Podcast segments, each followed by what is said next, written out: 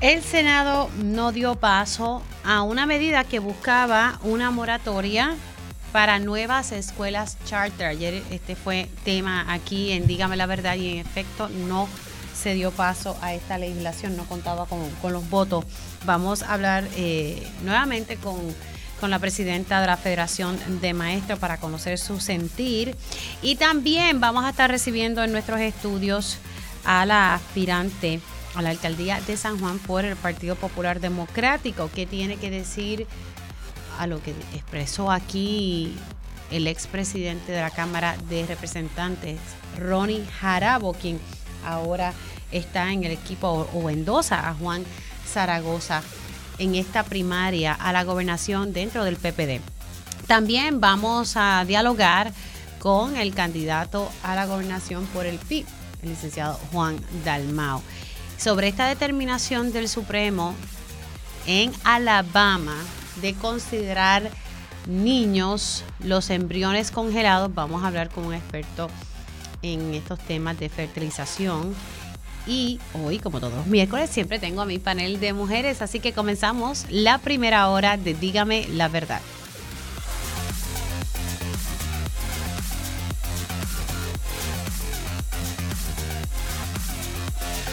Con más de 20 años de experiencia en el periodismo, periodismo ha dedicado su carrera a la búsqueda de la verdad. La verdad, la verdad. De frente al grano, con carácter entrevistará a las figuras más importantes de la noticia. Radio Isla presenta a la periodista Mili, Mili Méndez en Dígame la verdad. Muy buenos días Puerto Rico, bienvenidos a otra edición de Dígame la Verdad por Radio Isla 1320. Les saluda Mili Méndez y gracias por conectar hoy 21 de febrero, otro mes que se está pasando a las millas. Ayer estuvimos dialogando bastante sobre esta medida que busca crear una moratoria en las nuevas escuelas charters. Hay, hay una ley que da paso a las escuelas alianzas, que no es otra cosa que las escuelas charter. Se supone que haya una fiscalización. Fiscalización que sabemos que no se está realizando y así lo ha reportado el Centro de Periodismo Investigativo y lo que se buscaba con esta legislación era que, mira, si no están cumpliendo, pues no puedes establecer una nueva escuela charter o no puedes expandir. Vamos a escuchar lo que dijo esta mañana la senadora María de Lourdes Santiago para entonces darle la bienvenida a mi invitada. Así es, eh, no se trataba, como si estuviste ayer en el Capitolio, viste un poco el discurso, eh, no se trataba eh, de interferir con el funcionamiento de las charters que ya están en operación. No, era, para cerrar las charters existentes. Sí, no, no para nada, no amenazaba el contrato de nadie, el funcionamiento de ninguna escuela era una medida prospectiva para obligar al departamento a hacer dos cosas documentar el uso de los recursos fiscales, sobre todo, ¿verdad?, cuando vemos la situación en que están las escuelas públicas, cómo es que se usa ese dinero y cumplir con los requisitos que la ley y el reglamento le exigen al Estado. No imponía ninguna carga, o sea, nadie en ninguna escuela charter tenía que mover un dedo, tenía que hacer absolutamente nada al amparo del texto de la medida.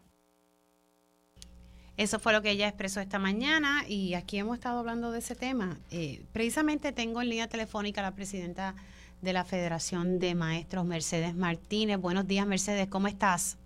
Buen día, Mini, todo para ti, para quienes sintonizan esta mañana. Yo, a mí no me sorprendió, y, te lo digo con mucha honestidad, no me sorprendió que no le dieran paso a la medida, porque es que en mi entrevista ayer con, con el portavoz de la mayoría, me daba esa impresión como que ahí no, no, no, no había mucho eh, para que, o por lo menos no había esa voluntad eh, en el Senado para darle paso. ¿Tú sentís luego de que pues no, no le dieran paso a esta legislación? Pues mira, varias cosas sobre eso. Primero, tampoco me sorprende, lamentablemente, debería sorprendernos cuando la legislatura no hace su trabajo, cuando los senadores que son electos para proteger los bienes públicos no hacen su trabajo, pero tampoco me sorprende porque recordemos que muchos de estos senadores son los mismos que aprobaron la ley 85, que fue impulsada por Abel Nazario, que hoy cumple cárcel por corrupción, que fue aplaudida por Julia Kelleher, convicta por corrupción, y que fue aplaudida por Ricardo Rosselló, que todo el mundo sabe cómo salió de este país.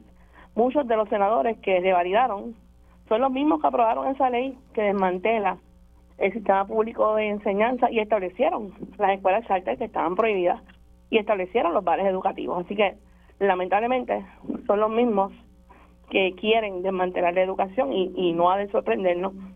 Entre ellos es bien importante mencionar, según una nota que sacó un medio periodístico, para que al pueblo le, al pueblo le quede en récord para las próximas elecciones, que los senadores del PNP, toda la delegación, nueve de ellos, Tomás Rivera Schatz, Nisa Morán, Keren Riquelme, Wanda Soto, Marisa Jiménez, William Villafañe, Carmelo Ríos, Gregorio Matías, Juan Oscar Morales, votaron en contra de legislar para que se fiscalicen los fondos públicos.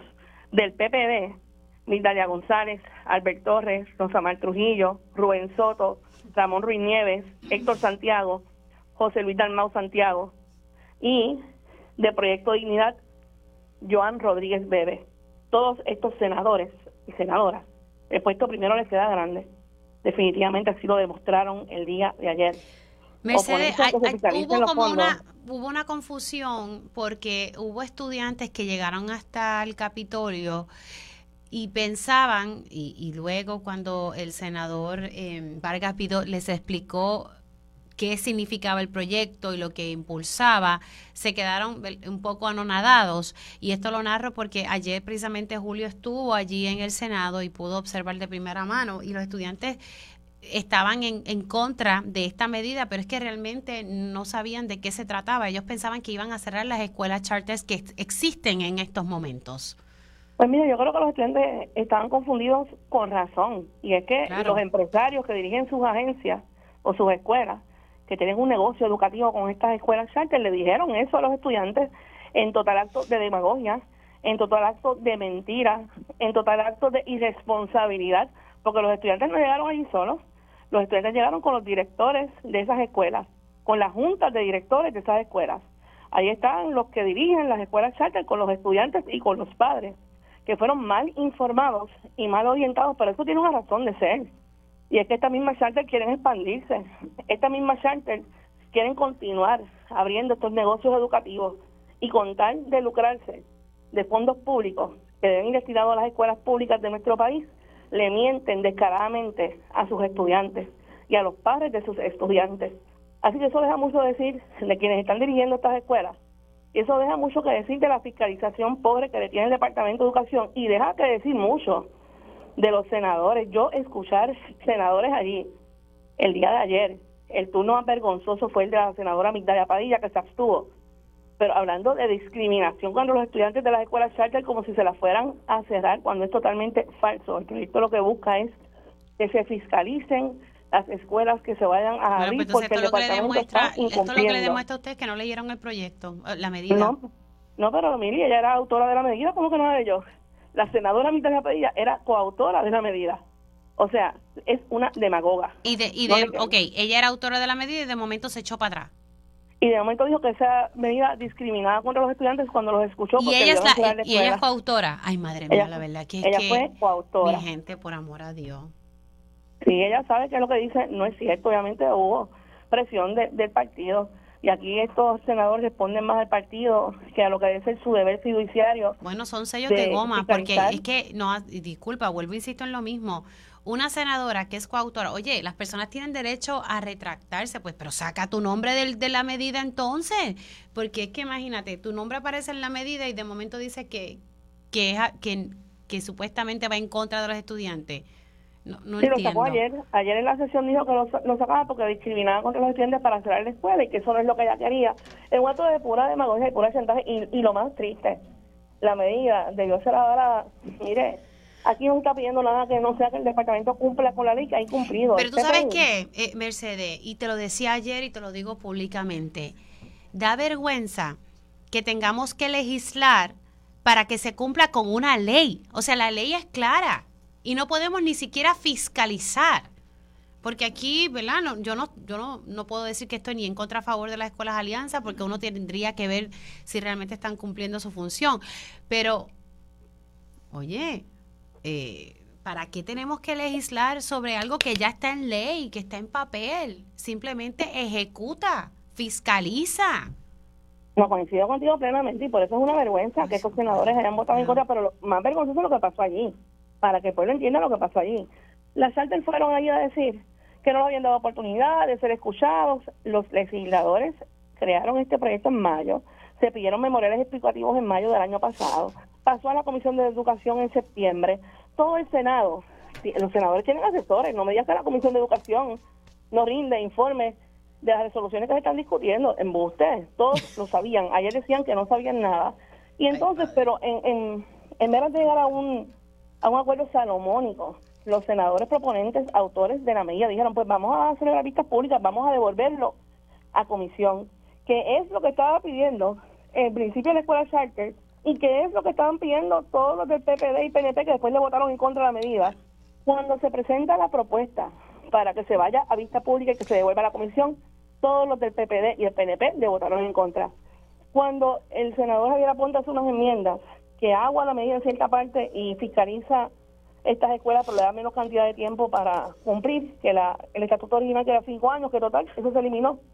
Este, también le votaron en contra. Aquí no había voluntad alguna, ni se devolvió a comisión, ni se celebraron vistas públicas, ni se aprobaron las enmiendas que reducían los, los mismos términos. Aquí no había voluntad de estos legisladores de legislar para fiscalizar. ¿Sabes que esa medida se va a quedar ahí? No, no, no busquen más, esa medida se va a quedar ahí, no, no va a pasar no, nada. murió ya, murió, pero lo más triste, Miri, porque yo quiero que el pueblo lo sepa, es que esto no es un capricho. Aquí el Departamento de Educación ha tenido que cerrar dos escuelas charter. El primero, la South Bronx Charter School, en el 2022, pero no fue porque el departamento la fiscalizó. Fue porque el CPI sacó una noticia investigativa donde señalaba que uno de sus incorporadores había sido convicto por malversación de fondos. Por eso y ahorita citaba al CPI, porque son la realidad es que el Centro de Periodismo Investigativo ha hecho una labor excelente. Eh, eh, no, maravillosa. Y la segunda escuela que, cerraron era de un individuo que estaba allí ayer presente, que no sé cómo le aprobaron una charter en Arecibo, que es Paradiso College Preparatory, que la tuvieron que cerrar también el año pasado, pero no fue por el departamento, fue porque el municipio de San Juan lo demandó y el tribunal la mandó a cerrar porque empezó a operar sin permiso. Esa es gente externa fiscalizando las escuelas. Imagínense el trabajo mediocre del Departamento de Educación. ¿Cómo es posible que esa medida no se haya aprobado? Mercedes, se me ha acabado el tiempo, pero gracias eh, por entrar unos minutitos. Te me cuida. Gracias por la oportunidad. Buen día. La presidenta de la Federación de Maestros, Mercedes Martínez, me llama la atención eh, lo que ella comenta de que la senadora Migdalia Padilla, pues se opuso a la legislación, pero ella es coautora de la medida. Me río por no llorar, en serio. Es que uno ve unas cosas aquí y eso lo que demuestra es que los muchos, no todos, porque no quiero meterlos todos en el mismo pote, algunos legisladores son sellos de goma de su partido, no, no tienen una mente independiente. Si aquel dice hay que votar de esta forma, pues aquel va y vota de esa forma. ¿Esas son las personas que queremos en la legislatura? Les dejo con esa pregunta. Por lo menos yo quisiera personas pensantes y que no estén siendo sellos de goma de su partido. Ay, padre, las cosas que pasan en la legislatura. Voy, son las 10 y 9. Voy con mi próxima invitada, pero ustedes saben que ayer el senador Juan Zaragoza, eh, precandidato a la gobernación, quien tiene primarias con el presidente del Partido Popular Democrático, el representante Jesús Manuel Ortiz, presentó su equipo de trabajo, eh, personas con mucha experiencia y se ha hecho aquí, han tratado de decir, bueno, Zaragoza tiene las personas con experiencia, pues Jesús Manuel Ortiz tiene la nueva sangre dentro del PPD. Usted lo analizará en su casa como, como usted entienda. Pero aquí la estrella de esta noticia ha sido el expresidente de la Cámara de Representantes, Ronnie Jarabo, que ustedes saben que apareció en la campaña de Miguel Romero y es básicamente aparecer allí. Eso es un endoso.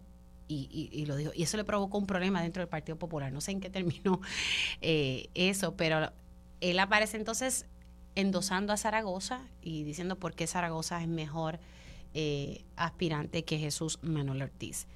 El compañero Julio Rivera Saniel le preguntó sobre si iba a endosar a la hoy quien estaría corriendo por el PPD eh, a Terestela González Denton. Y esto fue lo que dijo el expresidente de la Cámara de Representantes. Julio, yo no voy a participar en la campaña de San Juan.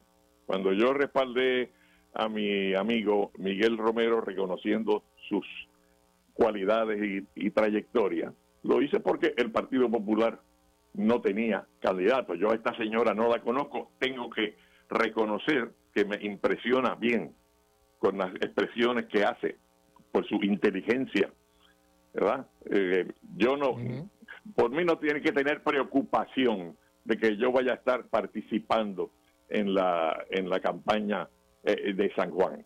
Así que pero, ella le, doy la, le, doy la bienvenida como es natural porque es de cuestión de educación. Si ella pero fíjate, Ronnie, no sé si hablar conmigo, yo estoy dispuesto a hablar con ella. Bueno, no sé, yo, yo realmente tengo que admitir que no la conozco, ¿verdad? Sí, y, admito también que mi impresión de ella es favorable, eh, que me ha impresionado su inteligencia eh, y, la sagacidad con que se ha expresado y le deseo suerte, porque una cosa es una cosa y otra cosa es otra cosa, ¿verdad? Así, pero eh, hablar de yo intervenir en esa campaña, eso es otra cosa. Y no es lo que viene al caso. yo no le voy a hacer daño a ella. Yo no la voy a, atacar a ella. Y no voy a estar participando positivamente en la campaña del otro. Es que eso no es mi propósito aquí. Aquí mi interés es el Partido Popular. ¿Y la reunión, Ronnie? ¿Se, puede, ah, dar esa, esa reunión que ella está pero claro, pero, pero claro, pero obviamente es cuestión de educación y deferencia y respeto. Ella puede hablar conmigo cuando ella quiera. Eh, yo no, eh, yo tengo gente que han sido incondicionales míos en, en mi vida política activa, que la están respaldando a ella de lleno. Y, y a mí no me molesta. O sea, eso, así que que a, cualquier eh, interés eso eso lo, lo tiene 100%, pero esto no es lo importante de este momento. Esas son las expresiones de Ronnie Jarabo aquí en Pegados en la Mañana. Precisamente me acompaña la, la candidata al municipio de San Juan por el PPD, eh, Terestela González. Gracias por estar aquí. Gracias nuevamente por tenerme en tu programa. ¿Qué le parece esas expresiones de, de Ronnie Jarabo? Eh, dice, esta señora no la conozco, sin embargo reconoce su capacidad, no le voy a hacer daño y que no va a estar participando activamente en la campaña de Miguel Romero luego de haberlo endosado. Pero él dio las explicaciones de por qué lo endosó en ese momento, que él dice que es que no había un, candidato formal, pero ya hay una candidata para... Sí, ya llevo dos meses en esta campaña y como lo he dicho desde el inicio eh, que radiqué, eh, para esta candidatura para la alcaldía de San Juan, eh, pues siempre tengo pues, las puertas abiertas y me hicieron expresiones, ¿verdad?, de, de con, con el señor Jarabo. Eh, pues yo siempre he dicho, tengo puertas abiertas y ayer mismo lo invité a conversar conmigo. yo sé que el senador Zaragoza tiene su derecho de invitar a quien él interese para formar parte de su equipo. Eh, yo creo que tiene un equipo eh, muy bueno y tengo ahí precisamente una de las personas es la secretaria, la ex secretaria de salud, Anita Ríos, que es parte de mi legislatura municipal, como tengo a Ingrid Kohlberg en mi legislatura municipal, otros excelentes funcionarios, excelente equipo de gestión. Pero, pero ¿a usted le gustaría que, que, que, Ronnie Jarabola endosara? ¿Necesita ese endoso? Mira, yo no es que necesite un endoso porque no, no es que me vaya a sumar ni restar. Eh, es una cuestión de, de, como dice, de educación y de conversar con alguien que ha sido parte del Partido Popular, que tiene una trayectoria. Así que yo estoy abierta, como lo he hecho con todo el mundo, a conversar con, con él y, y escucharlo en sus manifestaciones. Así que yo no tengo ningún problema. Aquí obviamente es el, el, tema de, de, yo como candidata a la alcaldía de San Juan por el Partido Popular, con ese llamado para el Partido Popular y para los sanjuaneros y sanjuaneras de aspirar a una ciudad mejor y eso es lo que yo vengo a traer. Yo vengo a traer eh, una plataforma dirigida a un plan de desarrollo de ciudad, eh, mejor seguridad, mejor administración, y, eso es lo que yo, eh, ese es mi, mi objetivo, son las personas que aspiran a tener una mejor ciudad. Así que eh, yo no creo que en estos momentos la tengamos. Yo creo que estamos conformándonos con muy poco, estamos con una ciudad estancada, y estamos con una administración que, pues lo he señalado, está llevando eh, procedimientos de manera irregular. No he sido yo la que lo he dicho, ha sido el Tribunal de Apelaciones con un procedimiento de subasta irregular. Así que ese, esa parte de, de, ese proceso administrativo es lo que la gente está esperando un buen administrador en la ciudad. Pero, una persona usted, va, pero usted va a entrar de lleno en, estas primarias del PPD, eh, va a estar endosando. Mira, lo que yo, no, o sea, una de las cosas que yo he dicho y he sido firme eh, y me he reiterado, yo creo en la unidad de San Juan. Al final del día, algo que le ha hecho mucho daño al Partido Popular ha sido estos procesos primaristas donde eh, se ha lacerado un poco la, la, base, la plataforma. Yo voy a, correr eh, mi candidatura como presidenta del comité municipal, uniéndolos a todos al final del camino. Sí estoy trabajando como si yo fuera primaria. Ni yo ni ninguno de los candidatos a San Juan van para primaria, pero sabemos que tenemos que estar listos para esa fecha porque tenemos que restablecer nuestras unidades y nuestros funcionarios en los colegios. Siente un grado de lealtad hacia el representante Jesús Manuel Ortiz, que fue la persona que la estuvo buscando junto con otros, ¿verdad? Pero fue esa persona que estuvo ahí buscándola. Bueno, mira, una de las cosas, es Jesús Manuel es el presidente del partido. Y Jesús Manuel ha demostrado desde un principio un gran apoyo a mí. Eh, me ha puesto eh, la estructura eh, a, las personas que trabajan con él para ayudarme en todo este proceso. Así que tengo no solamente un agradecimiento, sino una admiración a su liderazgo como presidente. y eso pues está ahí. también he dicho que admiro y respeto al senador este, Zaragoza, porque pues ha sido, fue exsecretario de Hacienda, ha hecho una gran labor, es un, gran funcionario, así que eh, tenemos equipos Lo que quiero tener claro es, que no vamos a ver a, a, a, Terestela endosando a algunos de los aspirantes que en estos momentos yo me mantengo eh, neutral eh, por un proyecto más grande que es la unidad de San Juan la unidad de los populares, la unidad de que votemos todos por el Partido Popular, por esos candidatos que van a establecer el plan de trabajo para San Juan. Somos un gran equipo, ninguno va para primaria, estamos todos listos trabajando en, eh, conjunto, así que estoy eh, dirigida hacia eso. Vamos cambiando un poco el tema y yendo más dirigido a San Juan. Noticel sacó ayer un reportaje de que el apelativo, el tribunal apelativo, eh, dio paso a la impugnación de un contrato que se le otorgó a All Green Cleaning and Maintenance para eh, atender la situación de los techos en el CDT de Puerto Nuevo. Eh, aquí lo que se está alegando es que se, se le dio esta subasta, el municipio se la dio a esta empresa, a pesar de que era la, la más cara, no, no era la más económica y, que aparece esta empresa haciendo donativos no solamente al PNP, sino al PPD y a Proyecto Dignidad, y una empresa que no tiene experiencia para hacer estos trabajos. El alcalde dijo ayer, y quiero, ¿verdad? Eh, según eh, reporta el Nuevo Día, el alcalde básicamente dice eh, que el municipio de San Juan, eh, aquí, Miguel Romero defendió el el proceder de su administración y recalcó que no hubo argumentos políticos partidistas para la impugnación de la subasta adjudicada.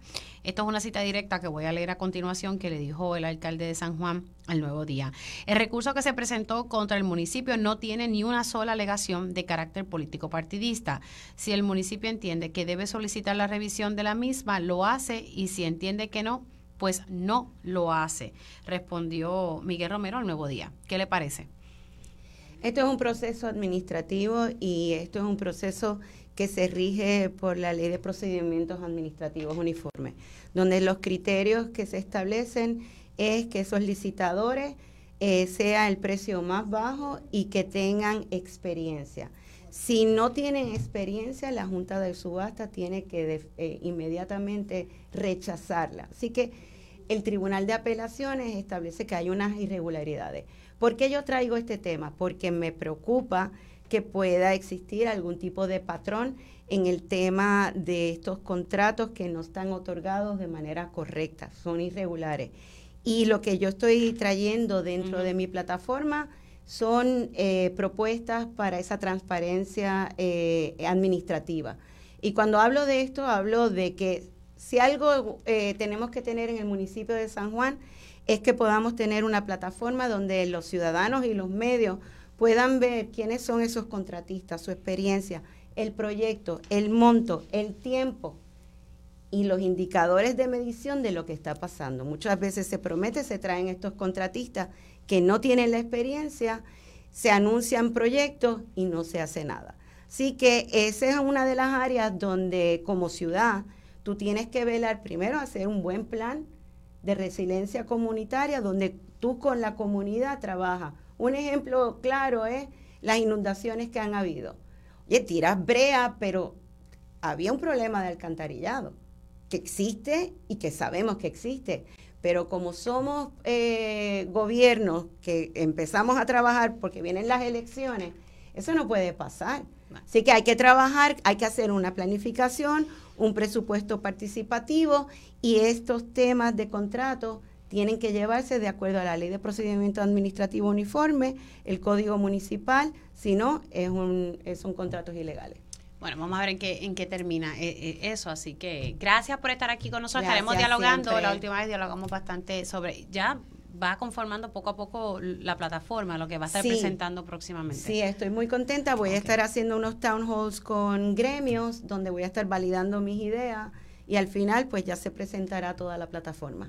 Gracias por estar aquí con nosotros. Terestela González, quien está aspirando a la alcaldía de San Juan por el Partido Popular Democrático. Hacemos una pausa y al regreso viene no como el panelista que tuve por mucho tiempo, sino pues como candidato formal a la gobernación. Venimos con el licenciado Juan Dalmau en breve. Dígame la verdad, las entrevistas más importantes de la noticia se escuchan aquí. Mantente conectado. Radio Isla 1320. Conéctate a radioisla.tv para ver las reacciones de las entrevistas en vivo. En vivo. Esto es Dígame la verdad con Mili y ya estamos de regreso aquí en Dígame la Verdad por Radio Isla 1320. Les saluda Mili Méndez y gracias por conectar. Hace tiempito que no dialogaba con el licenciado Juan Dalmau. Ustedes saben que por mucho tiempo estuvo aquí dos veces al mes, los lunes, hablando de distintos temas. El profesor eh, y licenciado Juan Dalmau está de regreso, pero en esta ocasión eh, como candidato de manera oficial eh, a la gobernación por el Partido Independentista Puertorriqueño y que forma parte de la alianza y que ya hay un acuerdo ahí en torno a ese tema de que lo van a respaldar. Licenciado, ¿cómo está? Me encuentro muy bien, Mili. Un placer estar contigo presencialmente, aunque nos hemos visto en otros foros aquí en Radio Isla. Hacía mucho tiempo, así que me alegra estar de vuelta, ahora en un rol distinto, pero, pero un rol que me apasiona y que tengo mucha esperanza. ¿Cómo va esa campaña? Bueno, anoche estuve en Salinas. como en distintas partes así mismo es. Eh, anoche estuve en Salinas, de aquí salgo para Sidra. Tengo después actividades de medio y en la noche una actividad en San Juan. Y así he tenido otras actividades a nivel de toda la isla, desde festivales como el Acabe, Maricao. Eh, digo, yo estuve los tres años, como sabes, visitando toda la isla y, y, estaba visitando escuelas superiores, universidades, reuniéndome con grupos comunitarios de, base. ¿Qué le dice a la gente cuando usted está en esas reuniones? Porque ahí es donde uno aprovecha para conectar con, la gente. Mira, primero, em, me ha sorprendido favorablemente que en actividades que, he participado hay una gran concurrencia, ya no solamente de aquellos que han sido afiliados del Partido Independentista y que no, no los conocen los pueblos, pero también personas que no son del Partido Independentista y que han votado por otros partidos en el pasado. Y eso se da en el contexto, por ejemplo, anoche en la tertulia que yo tuve en Salinas, había personas que pertenecían o habían pertenecido al Partido Popular. Eh, eso es un cambio de paradigma a experiencias pasadas. Lo otro, eh, por ejemplo, en el Festival de la Cabe, personas que se me acercan me dicen, yo soy estadista, pero voté por usted en el 2020 y vuelvo a votar por usted. Esto significa que ha habido una ruptura con la idea de que si usted es estadista o en el pasado ha votado por Estado Libre Asociado, la Libre Asociación, que entonces usted tiene que por obligación votar o PNP o Popular. La gente ha sabido distinguir en la elección general. Bueno, es que ahora mismo se le está diciendo a las personas, por lo menos la oposición, de que votar por usted o votar a favor de esta alianza que se ha creado con el MBC es básicamente respaldar el socialismo y el comunismo. Por eso, y eso es parte de una narrativa de miedo, que ellos a falta de tener méritos propios en la ejecución gubernamental, sacan a pasear el cuco. La realidad es que en los últimos 55 años, 31 años ha gobernado el PNP y dónde está la estadidad. Y 24 años el Partido Popular y dónde está el LAS mejorado. La realidad es que en las elecciones generales uno elige quién va a gobernar a Puerto Rico. Y eso, en mi caso, es un compromiso de un gobierno honesto, un gobierno eficaz y al mismo tiempo sí encaminar un proceso de descolonización, aparte de las elecciones, en donde democráticamente el país escoja y en ese proceso yo defenderé la independencia. Y el que sea estadista defenderá su opción, el que sea libre asociacionista, la suya. Pero eso no es lo que se elige en, en las próximas elecciones. No se eligen las opciones de estatus como, como, como fórmulas de estatus. Se elige quién tiene la seriedad para gobernar a Puerto Rico y quién tiene la seriedad para impulsar un proceso de descolonización democrático e inclusivo. Demográficamente, la mayoría de las personas en este país son adultos mayores. Esa es la realidad. Eh, y los adultos mayores, en gran parte, no estoy generalizando, pero tienden a votar ok, yo soy de este partido, es que voy a votar por ese partido y yo pienso de tal forma y es difícil tú cambiar una línea de pensamiento a nuestros adultos mayores porque ya son así. Es un reto, es un reto, pero no es imposible. Por ejemplo, cuando pasó el verano del 19, mi experiencia, y luego en las elecciones, mi experiencia fue la siguiente. En las marchas se me acercaban personas, adultos mayores, que me decían, licenciado, yo nunca he participado en una manifestación o en una protesta, pero estoy aquí estoy aquí por él o por ella y me señalaban o a sus hijos o a sus nietos, porque este es su momento. O sea, que ya ustedes apuestan a esa juventud que pueda tal vez ayudar a, cambiar esa línea de pensamiento. A cambiar esa línea de pensamiento, pero también confío en esos adultos mayores que están azotados por los mismos gobiernos que ellos en el pasado han apoyado. Lo que es el colapso de los sistemas de salud en Puerto Rico, cosa que tú y yo hemos discutido en otros contextos. Eh, lo que tiene que ver con el colapso de servicios. Ahora mismo el titular eh, en uno de los medios es que es inhumano la manera en que se está manejando el tema de que personas no se queden sin la cobertura de Medicaid, porque el gobierno no ejerció funciones necesarias para poder hacer el cambio correspondiente de lo que es ese servicio. Entonces, esos son los que están sufriendo la realidad del gobierno. Así que yo creo que hay que romper con la mala costumbre de votar por costumbre. Reconozco que es un reto, porque hay personas que ya por costumbre han votado como han votado siempre, pero creo que hacerlo así es profundizar la crisis que tiene Puerto Rico, incluso adultos mayores que han tenido mil y que despedir en el aeropuerto a sus nietos y a sus hijos, porque ya no encuentran espacio en Puerto Rico. Eso es una fractura familiar y eso tiene una causa. Es una causa que es que no encuentran esas personas espacio en Puerto Rico para desarrollo económico y calidad de vida, falta de servicio y por lo tanto eso es consecuencia de los malos gobiernos y yo creo que eso es parte del mensaje que hay que enviarle a esa generación. ¿Cómo están trabajando para educar a las personas sobre esta alianza que se ha creado? Bueno, nosotros estamos trabajando con respecto... Era uno de los retos que en el pasado usted me, había reconocido. Estamos trabajando con el tema de, obviamente, las comparecencias sirven, ya no solamente en las conferencias en las escuelas, en las universidades, porque se dan en contextos de proceso electoral y que son invitaciones que me hacen contrario a lo que decían líderes del PNP y del PPD, que era que yo entraba intempestuosamente a las escuelas y me imponía para un discurso. Yo voy como invitado eh, y de hecho he invitado a otros líderes de los otros partidos que no van. Y por lo tanto, ese espacio permite la orientación. Lo otro es que en su momento habrá una campaña mediática eh, y una campaña en redes sociales de cómo votar. Eh, pero sí, eso va a ser un proceso que tiene que ser fundamental para orientar. Pero también digo esto, no lo digo porque venga de ti, pero lo digo porque aprovecho este espacio. También el liderato popular y PNP han creado esta falsa imagen de que es que eso es confuso. No hay ninguna confusión. En Puerto Rico ha existido el voto por candidatura y el voto mixto, en donde uno pone una marca al lado de eh, donde está el encasillado, al lado del nombre del candidato. Y es un voto válido, es un voto que incluso en las pasadas elecciones, de los 174 mil votos que yo obtuve, 109 mil fueron votos por candidatura o votos mixtos. La gente ha dado una transición a ejercer un voto por personas, por figuras. Y yo creo que eso es algo eh, que, que es valioso para el proceso de lo que es, más allá de votar por una insignia y que ahí se van civiles militares heridos y muertos, personas que no tienen, ¿verdad?, ni la vocación ni la capacidad y por eso hemos visto los problemas que hemos visto, la oportunidad de seleccionar personas por lo que el país encuentra que ellos recogen sus anhelos, sus deseos, sus aspiraciones, que tienen historial y carácter. Así que pero es parte, sí, de un proceso de orientación y va a ser parte importante de la campaña. Como me dice que entonces van a estar próximamente lanzando una campaña de orientación. En, en algún momento, no te diría yo próximamente, porque esto va a ser por etapas, pero entre Victoria Ciudadana y el PIB habrá unos entendidos de esa campaña conjunta que llevaremos para orientar el país.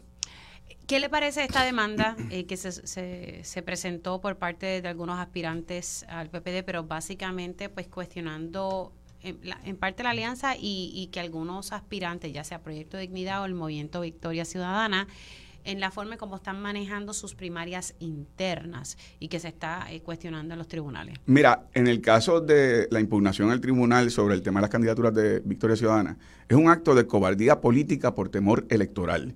Y esto no es un hecho aislado. Desde que pasaron las pasadas elecciones, el Partido Popular y el PNP fueron a los tribunales para excluir al PIB, al Proyecto Dignidad y a Victoria Ciudadana de la fase ejecutiva de la Comisión Estatal de Elecciones para ellos controlar el ente y no hubiese fiscalización. Perdieron. En segundo lugar, luego combatieron el que hubiese coaligación entre Victoria Ciudadana y el PIB en los tribunales y sabemos el resultado, lo cual llevó a Victoria Ciudadana y el PIB a llevar unos acuerdos de acuerdo a la ley que ellos mismos habían diseñado. Ahora, al encontrar que la alianza se cuajó y que va hacia adelante, entonces pretenden sacar de la papeleta electoral a personas que cumplen con, las, con los criterios constitucionales, con la ley y los reglamentos internos de método alterno. O sea, ponte a pensar que han llegado al punto de quererle negar a los electores tener en la papeleta personas comprometidas que han cumplido con la ley y los reglamentos. Y por lo tanto, eso es un acto de cobardía política antidemocrática y hay que señalarlo como es. Es un acto político, no tiene nada que ver con un tema legal. Y hay que, ¿verdad? Hay que combatirlos en esos foros. Eh, y, el PIB está apoyando eh, el planteamiento de Victoria Ciudadana en los tribunales y así continuaremos. De hecho, hay una vista el primero de marzo convocada por el juez Anthony Cueva. Así que un viernes. vamos a estar, vamos a estar en la batalla porque esto más allá de Victoria Ciudadana y del PIB se trata de la opción que tiene derecho el elector al momento de votar en la papeleta tener la mayor diversidad posible, pero han combatido hasta más no poder. Hacemos una pausa y al regreso continuamos hablando con el candidato a la gobernación por el Partido Independentista Puertorriqueño, que es respaldado también por el movimiento Victoria Ciudadana. Regresamos en breve.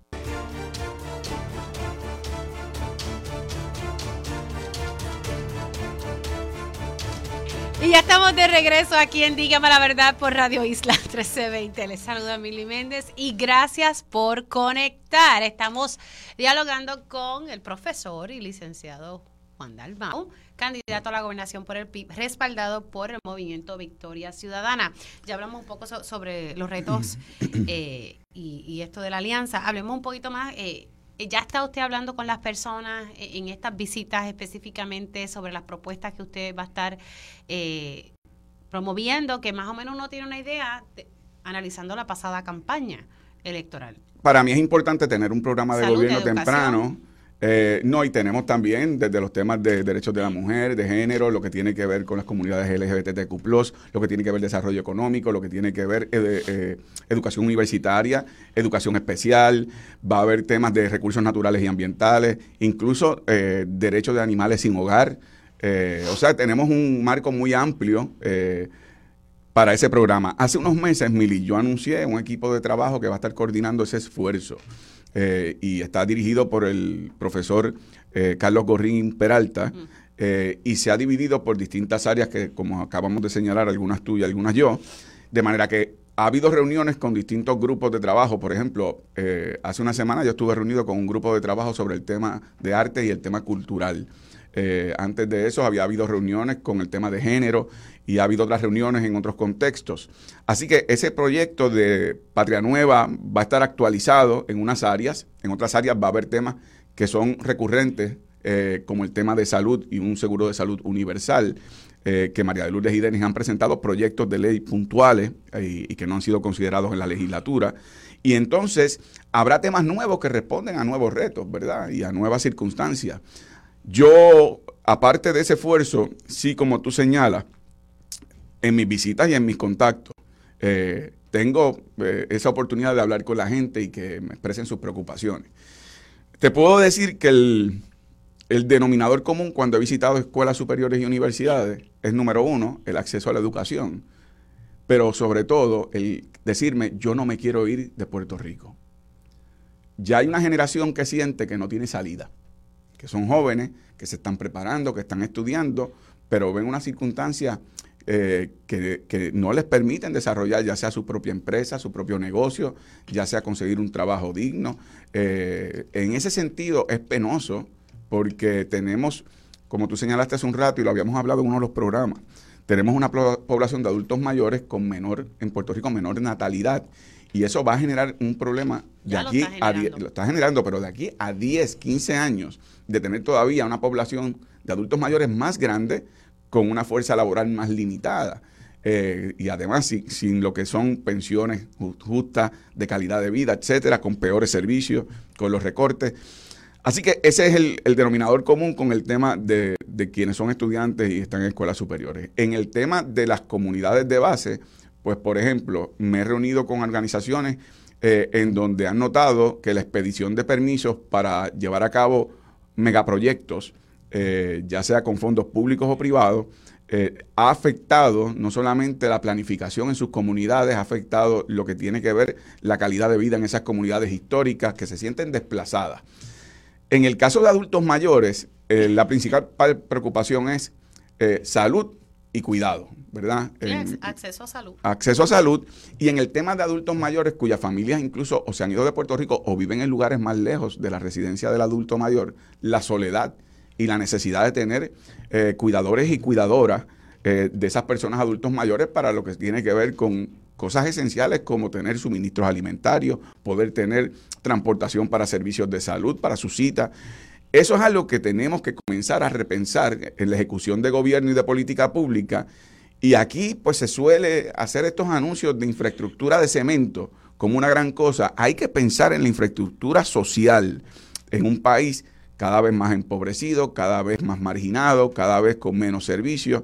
Así que en ese aspecto yo recibo, además del trabajo que está haciendo el comité de programa, recibo eh, esa, esa información de distintos sectores. Otra cosa que para mí es importante en este proceso y que yo lo he asumido como mi objetivo de gobierno, es que están cansados de las divisiones. Eh, ven las divisiones políticas como la clave para la inmovilización y que unos pocos están timoneando los destinos del país. Por eso yo hablé en la Asamblea de un gobierno de unidad puertorriqueña. Por supuesto que mi experiencia en el Senado es que no todos los que estábamos allí pensábamos igual en todos los temas, pero no tenía yo la vocación de subrayar solamente las diferencias. Podemos subrayar coincidencias. Y por eso yo logré aprobación de medidas legislativas, aun siendo un solo senador y teniendo un solo representante, Denis Márquez, en la Cámara, como por ejemplo el de comunidad sorda, temas de protección ambiental, etcétera. Y lo pude hacer porque estuve dispuesto a lanzar puente con personas que no piensan en todo como yo. Yo veo ahora mismo a este gobernador, pero también otros gobernadores que cuando gobiernan exclusivamente se reúnen con sus caucus legislativos, los de su partido, con sus legisladores. Esa no es la forma de gobernar hoy día. ¿Cómo es posible que en la legislatura hay una diversidad tan amplia de distintos movimientos, partidos, etcétera, candidatos independientes, y que el gobernador no se haya reunido con cada uno de ellos individualmente, ¿verdad? Para conocer cuáles son sus principales preocupaciones, lanzar un puente a ver dónde podemos coincidir y yo apoyar tus medidas legislativas, ya sea sobre el tema de desarrollo económico, ambiente, seguridad, lo que fuera. Eso no ha ocurrido. El gobernador no se ha reunido con esas delegaciones en su amplitud. No tiene, ¿verdad?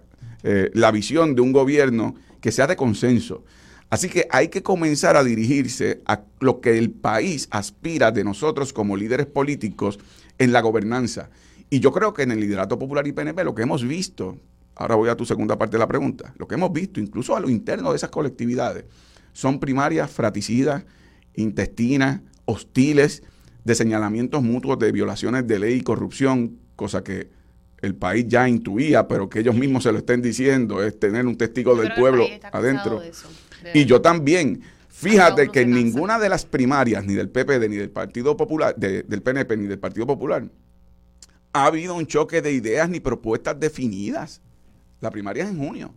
Le están pidiendo al electorado de esos partidos que participen en la primaria que tienen que dar un salto de fe por la persona, por si te cae bien o por si están los medios en un contexto farandulero. Hay que buscar sustancia porque la consecuencia en estas elecciones es que se nos va la vida si no damos un giro al timón hacia un cambio necesario. Vamos a hablar de, las propuestas, no sé si ya las, tenga ya, como decimos por ahí, lista. ¿Cómo va a estar manejando el tema de la mujer, cosas que afectan a la mujer, la situación de los feminicidios íntimos? Estamos en un estado de emergencia y hay quienes ven que no, aquí la cosa no, no se mueve. ¿Cómo usted estaría trabajando con eso? Recordando también que estuvo en el centro de una controversia porque no lo manejó, ¿verdad? Según lo que muchos entienden, no lo manejó bien dentro de su propio partido. Pero, sin embargo, en ese caso, para, para atenderlo rápidamente, una, un tema es la fase mediática, pero en el tema de los sustantivos de cómo se trabajó en el partido, toda la información de los informes que se llevaron a cabo, toda la evidencia, toda, toda la información, todo se le entregó a la Procuradora de la Mujer. Y luego de una investigación de la Procuradora de la Mujer, que no es, podemos decir, un brazo del Partido Independentista, lo que concluyó fue que se había llevado a cabo, bien se archivó el planteamiento y solamente se hizo el señalamiento que nosotros habíamos reconocido, lo de dos protocolos. Pero eso nos llevó a aprendizaje y aprobamos un tercer protocolo, que es el único que tiene partido político en Puerto Rico, que es el protocolo relacionado al tema del comportamiento a lo interno del partido. Esos no son requisitos de ley, pero así lo hicimos.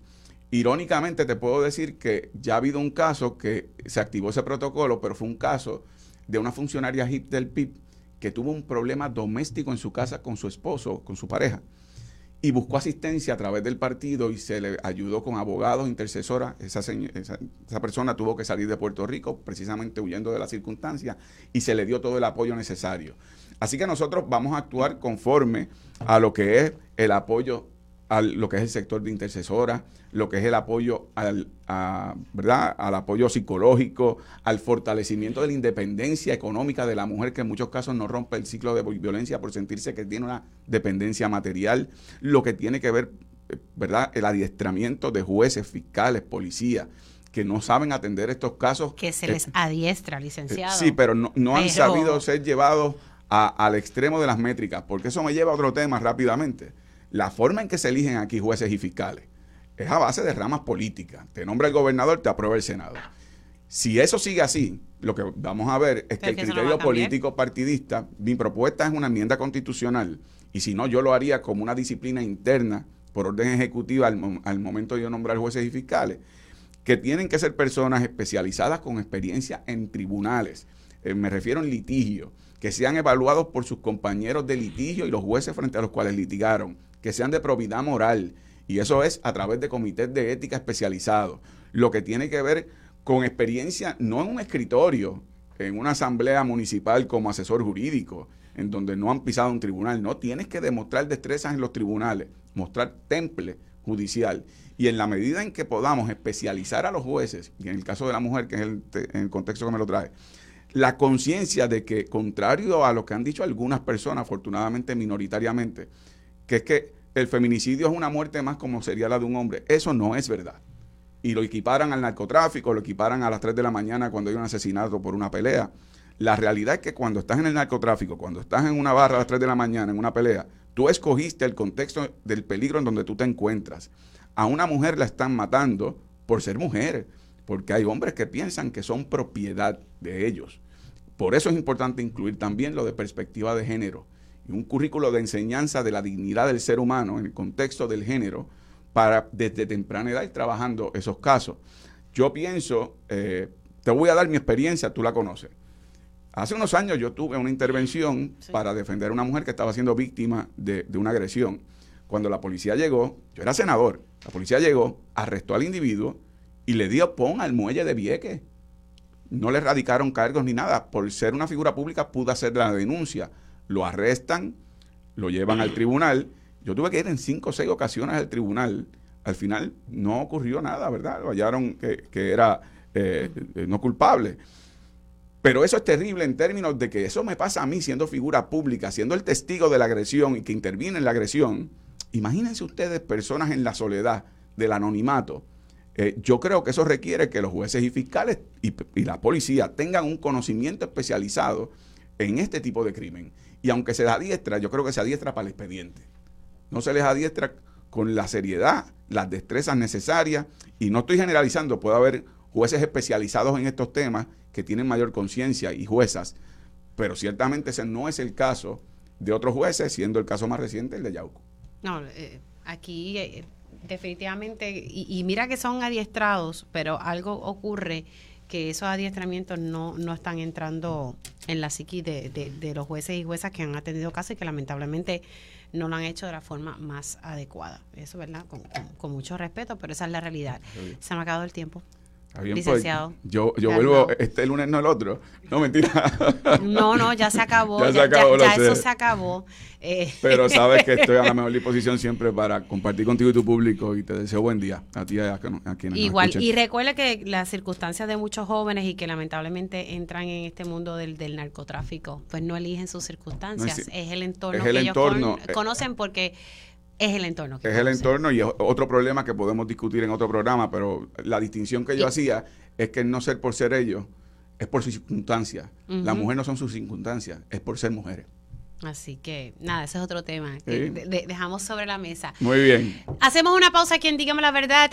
¿Y qué piensan ustedes? Un, ¿verdad? Esta determinación del Tribunal de, de Alabama de que estos embriones eh, congelados son niños. ¿Usted piensa que son niños? Pues eso fue lo que determinó. Vamos a estar hablando con el doctor Naval Bracero sobre este tema y también con mi panel de mujeres al regreso de esta pausa.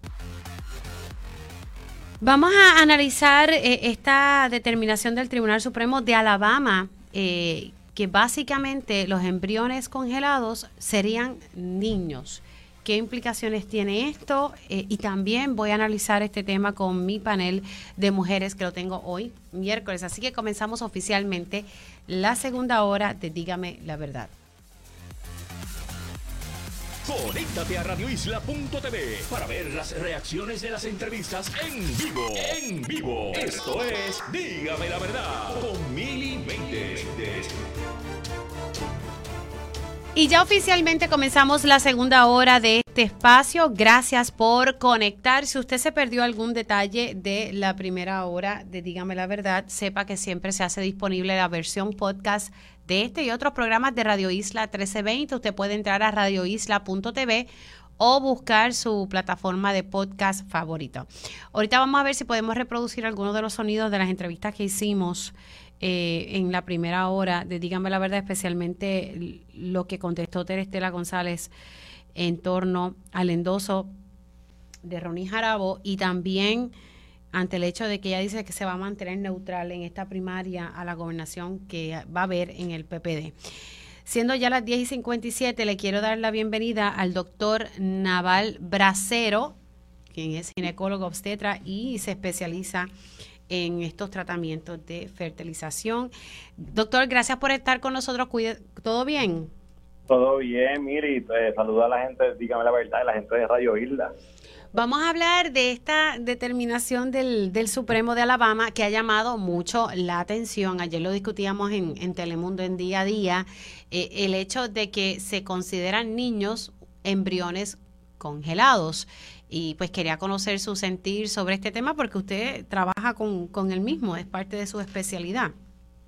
Emily, eh, congelación de embriones, congelación de óvulos y espermatozoides eh, es de las cosas que hacemos todos los días en las clínicas de fertilidad. Eh, específicamente congelación de embriones es una pieza esencial, crucial en los tratamientos de fertilidad más avanzados y, y nosotros siempre tratamos ese grupo de células con, una diferencia, con unas consideraciones especiales, pero no entendemos ni, ni éticamente, ni científicamente, ni legalmente de que estén equiparados con el standing de, un feto, ni, siquiera un bebé eh, nacido. Eh, en términos legales, eh, hable, precisamente ahorita estaba, estábamos hablando de eso con otras personas que estaban aquí. En términos legales, ¿qué implicaciones tendría esto? Pues sería algo eh, desastroso y, catastrófico para los pacientes que sufren de infertilidad. Eh, las clínicas que ofrecen estos servicios, eh, incluyéndonos a nosotros, tendríamos que estar reevaluando y revisitando todos los protocolos, eh, cómo uno va a estar entonces haciendo procedimientos con un grupo de, células que ni siquiera todavía es un individuo, eh, donde entonces uno tira la línea del, del tipo de tratamiento que le puede ofrecer a un paciente, ¿qué ocurriría con un grupo de células que eh, pues, no sobrevive un tratamiento o un, protocolo de, de, estimulación de ovulación, de preparación de los embriones, de cultivo de los embriones? qué pasa con un embrión que se transfiere y no da una prueba de embarazo positiva. Tiene toda una serie de consecuencias que eh, radicalmente cambiaría el ofrecimiento de estos servicios a los pacientes de infertilidad. ¿Y también estaría eh, posiblemente encareciendo estos tratamientos? Pues lo, encarecería porque en teoría algunas, algunos proponentes de, que el embrión es una persona con todo derecho y deber y que no debería este, congelarlo o manipular, proponen una alternativa de congelación de óvulos. Y es cierto que nosotros ahora somos mucho más eficientes que lo que éramos hace unos 20 años en congelación de óvulos. Curiosamente, congelación de embriones se ha hecho de forma efectiva por más de 40 años, hasta hace dos décadas que estamos congelando óvulos con más eficacia. Congelación de óvulos implicaría hacer múltiples tratamientos para fertilizar esos óvulos de, grupitos quizás de uno en uno o de dos en dos, pero eso multiplicaría los gastos. Estaríamos cogiendo lo que se puede hacer ahora con 10 o 12 óvulos en un solo intento, lo estaríamos llevando a, a tener que estar de 5 a 10 intentos para llegar al mismo objetivo. Sí, sí, que entonces también complica un poco el escenario. Ayer estábamos también hablando de que esto es consecuencia de la determinación del Supremo de Estados Unidos con Roe versus Wade. Es, una extensión que eh, preveíamos que pudiera ocurrir eh, del lado conservador, ultra, eh, ultra provida, eh, que están tratando de eh, interferir con el acceso a, derechos reproductivos, con el, acceso al, control que debe tener la persona eh, gestante de su cuerpo, de su útero, y es una es, es una manifestación que va en contra de todo lo que implica el, sufrimiento por el cual pasa un paciente de infertilidad y también va en contra de los derechos reproductivos de, de la mujer y de la persona gestante. Sí, que vamos a, ver en qué termina esto y que posiblemente se, pudiésemos llegar a la conclusión de que esto se va a estar repitiendo eh, posiblemente en, en, otras jurisdicciones de Estados Unidos. Bueno, cuando cuando, cuando cae Roe vs. Wade, eh, se le da entonces, se le devuelve a las jurisdicciones y a los estados la capacidad de legislar sobre temas en esta línea. Eh, gracias al esfuerzo de, muchos eh, eh, especialistas en, derecho a través de los años, Puerto Rico tiene un código civil y tiene unas una, jurisprudencias que son consonas con el acceso a derechos reproductivos, con el acceso a tratamientos de fertilidad avanzada, incluyendo congelación de embriones, congelación de óvulos, congelación de espermatozoides, y nosotros tenemos una cultura y una tradición de avanzada cuando como, como pueblo y como, y como eh, país eh, viene a salud y a salud reproductiva. Eh, esperamos que, los legisladores y que las jurisprudencias futuras mantengan ese estado de derecho y nos ayuden a, poder seguir llevando estos tratamientos a los pacientes de Ayer le comentaba, y, para traer esa conversación también acá en Radio Isla 1320, el, el cierre de salas de parto, la baja natalidad en la isla que ha provocado en gran parte el cierre de estas salas de parto, pero también los costos de operar las mismas. ayer me, me, comentaba de que había suficientes salas de parto, lo cual me impresionó un poco porque uno entendería que tal vez no hay suficientes salas de parto, tal vez lo que podemos decir es que la distribución no es la mejor. Eso es así, Para que pongamos esto en contexto, hace 40 años aquí nacían 60 mil eh, bebés al año. Hace 20 años ese número bajó a, a 40 mil, de 60 a 40, y hace 10 años ya estamos, y ahora estamos por debajo de los 20 mil nacimientos. nosotros hemos reducido dramáticamente en los últimos 60 eh, años la cantidad de nacimientos y hay que entonces pensar que todas esas salas de parto que estaban establecidas a través de la isla estaban eh, en paralelo con esa cantidad de nacimientos que había aquí. En un momento aquí había un problema de, sobrepoblación, eh, aunque a veces no lo recordamos, pero aquí sí hubo esfuerzos dramáticos para reducir nuestra población eh, cuando vamos para atrás a los años 50 y 60. Así que nosotros sí en un momento tuvimos muchas salas de parto que eran necesarias, pero ahora con la disminución eh, Damas bajó por más de 70% su, su eh, frecuencia de parto. Cuando tú llegas a esos números, pues ya no es sostenible gasto operacional. el, el, el, entrenamiento y el mantener la proficiencia de una enfermera eh, partera, de una enfermera de sala de parto, de un equipo de anestesiólogos, todo lo que implica eh, el estar listo para manejar una catástrofe obstétrica que puede ocurrir en cuestión de minutos o, segundos inclusive, todo eso requiere un, andamiaje bien complicado y un hospital de comunidad quizás no se le hace tan fácil mantener esos eh, costos operacionales. Pero si pudiésemos mejorar la distribución, porque ayer yo les decía incluso hasta fuera del aire, no, eh, me da la impresión de que la, por lo menos la zona de la montaña se, se está viendo perjudicada eh, y tendrían que entonces estas féminas ir a parir en hospitales, lo más seguro, casi dos horas de, distancia o hora y media. Pues, pues Mili, nosotros lo que, lo, cuando ahora en tiempo reciente nos hemos sentado quizá con, con eh, ¿verdad? personal del Departamento de Salud, hemos tenido la oportunidad de comentar qué, qué está pasando eh, creemos que debemos ser un poquito menos reactivos y un poquito más eh, programáticos. ¿Qué significa eso? debemos adelantarnos y, atender lo que está ocurriendo, estableciendo estas salas más eh, regionales eh, preparadas para atender esas poblaciones. Por ejemplo, esto no es ningún anuncio, pero Menonita eh, de Bonito, estoy consciente porque han reclutado en los últimos tres años dos obstetras recién graduados se están preparando para, para establecer un, un hub, ¿verdad? Un, eje de servicios obstétricos en la montaña. Y de esa forma replicar ese modelo, eh, Mayagüez Medical en Mayagüez, el grupo de Manatí Medical, el grupo de San Lucas en Ponce, el grupo quizá de Menonita en Cagua, incluso los hospitales eh, de residencias en, en la metropolitana, y establecer estos grupos que puedan, ¿verdad? Estos hospitales centralizados que puedan ofrecer los servicios sin abandonar al paciente. Lo otro, y eso tú y yo lo hablábamos también ayer, es el sistema de ambulancia. Vamos a tener que establecer un sistema de transporte que ahí sí que hay mucha tela para cortar, que sea mucho más eficiente, con acuerdos de colaboración preestablecidos y que ese transporte sea algo que sea cristalino y sin mucho problema para el paciente parturiento. Wow, sí, de verdad que hay unos retos ahí que tenemos que tener eso presente. Eh, para las pocas que sí han decidido que, quieren ampliar su familia. Doctor, gracias. Sé que está en medio de una vista y, y, sacó unos minutitos para estar aquí al aire con, nosotros. Se me cuida mucho. El doctor Naval Bracero, él es ginecólogo obstetra y se especializa en una clínica de, para hacer estos tratamientos de fertilización y reaccionando un poco a, a esta determinación del Tribunal Supremo de Alabama eh, cosa que pues tiene consecuencia eh, luego de, que se revirtiera Roe versus Wade por el Tribunal, por el Tribunal Supremo de, eh, de, Estados Unidos. Siendo ya las 11 y 7, voy a pasar con mi panel de mujeres. Ellas llegan a defender firmemente su postura ante los asuntos del país.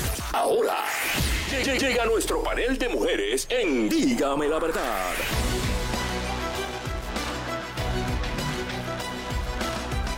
Y ya estoy con mi panel de mujeres y le doy los buenos días a Eda López. Buenos días. Buenos días, querida, a ti, a las compañeras y a la radio audiencia. Un abracito especial a la gente desde Caguas hasta Humacao. También se conecta con nosotros la licenciada Carmen Lebrón. Buenos días, Carmen. Buenos días, buenos días. ¿Cómo están todas? Les envío un abrazo bien cargado de cariño. También se conecta la licenciada Amarilis Pagán. Buenos días, Amarilis. Buenos días, compañeras. Un abrazo para ustedes tres y un saludo afectuoso para todas las personas que nos escuchan.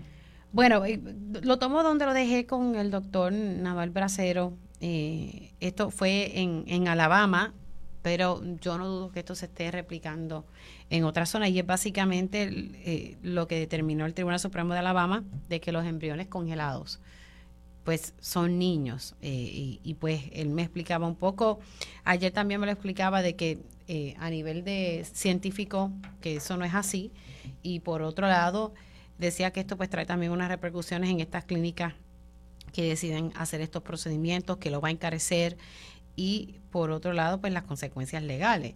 Él me decía ayer, me decía, bueno, ¿qué, número de seguro social le vamos a poner? O sea, son, son cosas que, que se tienen que, que analizar, pero las personas que tomaron esta determinación tienen una línea de pensamiento y yo creo que eso fue lo que predominó en, esta determinación del Supremo en Alabama. Eh, comienzo contigo, Eda, luego con Carmen y luego paso con Amarilis.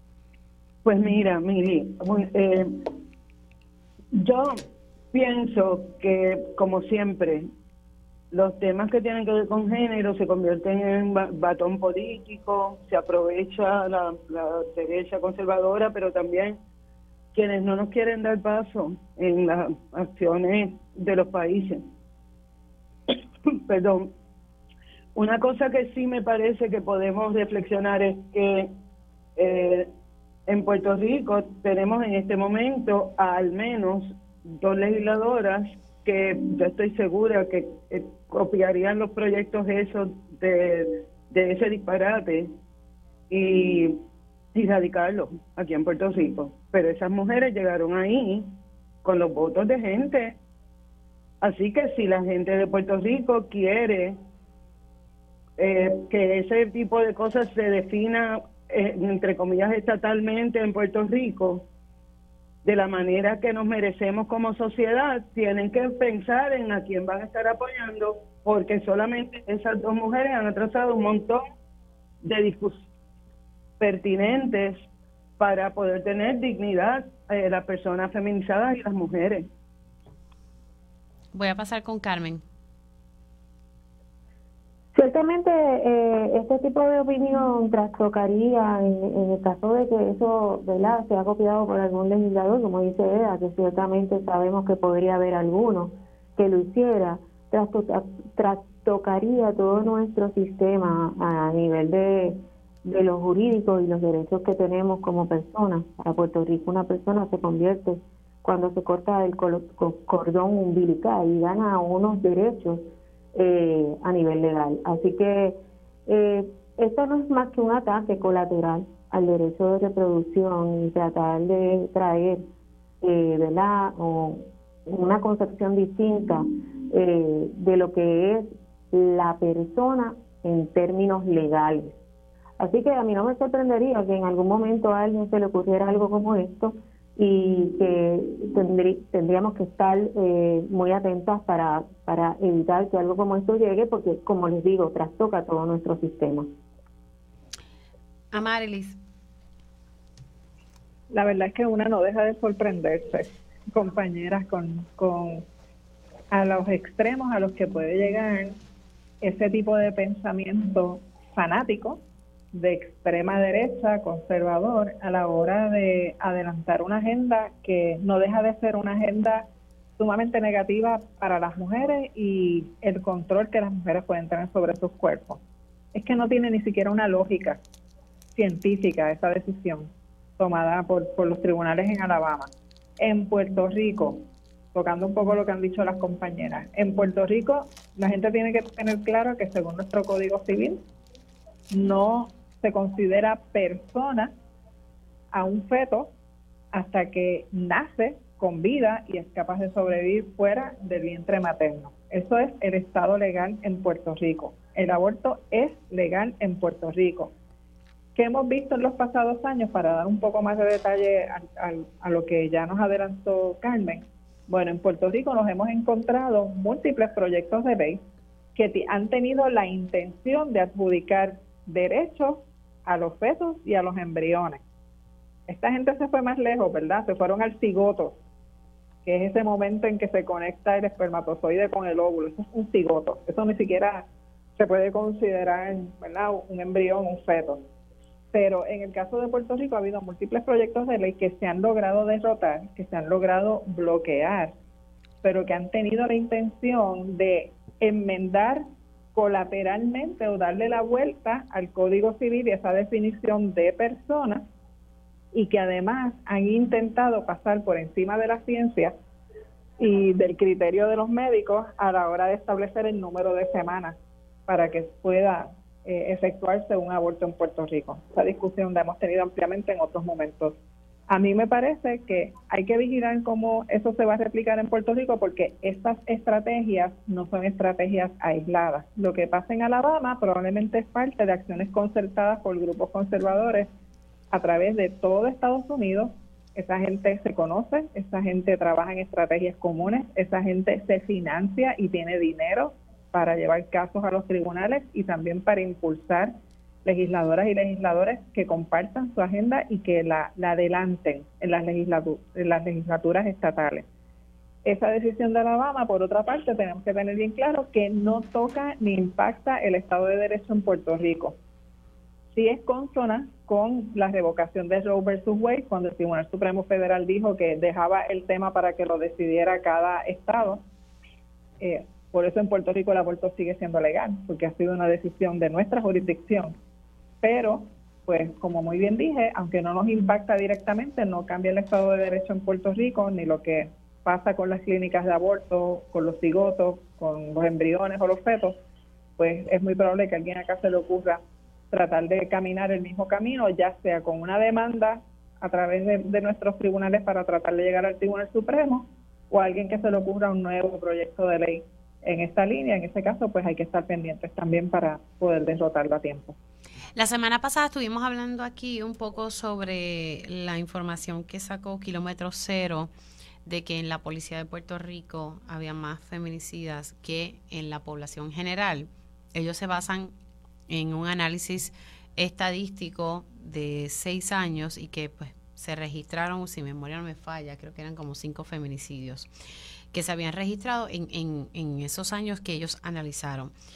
Y traigo este tema porque literalmente hace unos minutitos atrás el periódico El Vocero acaba de publicar, intervienen con matrimonio de policías por violencia de género. Algo que decía el informe de kilómetro cero y su principal investigador es que vamos a hacer, se ha recomendado que sea un ente aparte el que investigue las querellas o las denuncias de violencia doméstica en el interior de la policía de Puerto Rico, que no sean ellos mismos, porque pues ha quedado demostrado que no corren.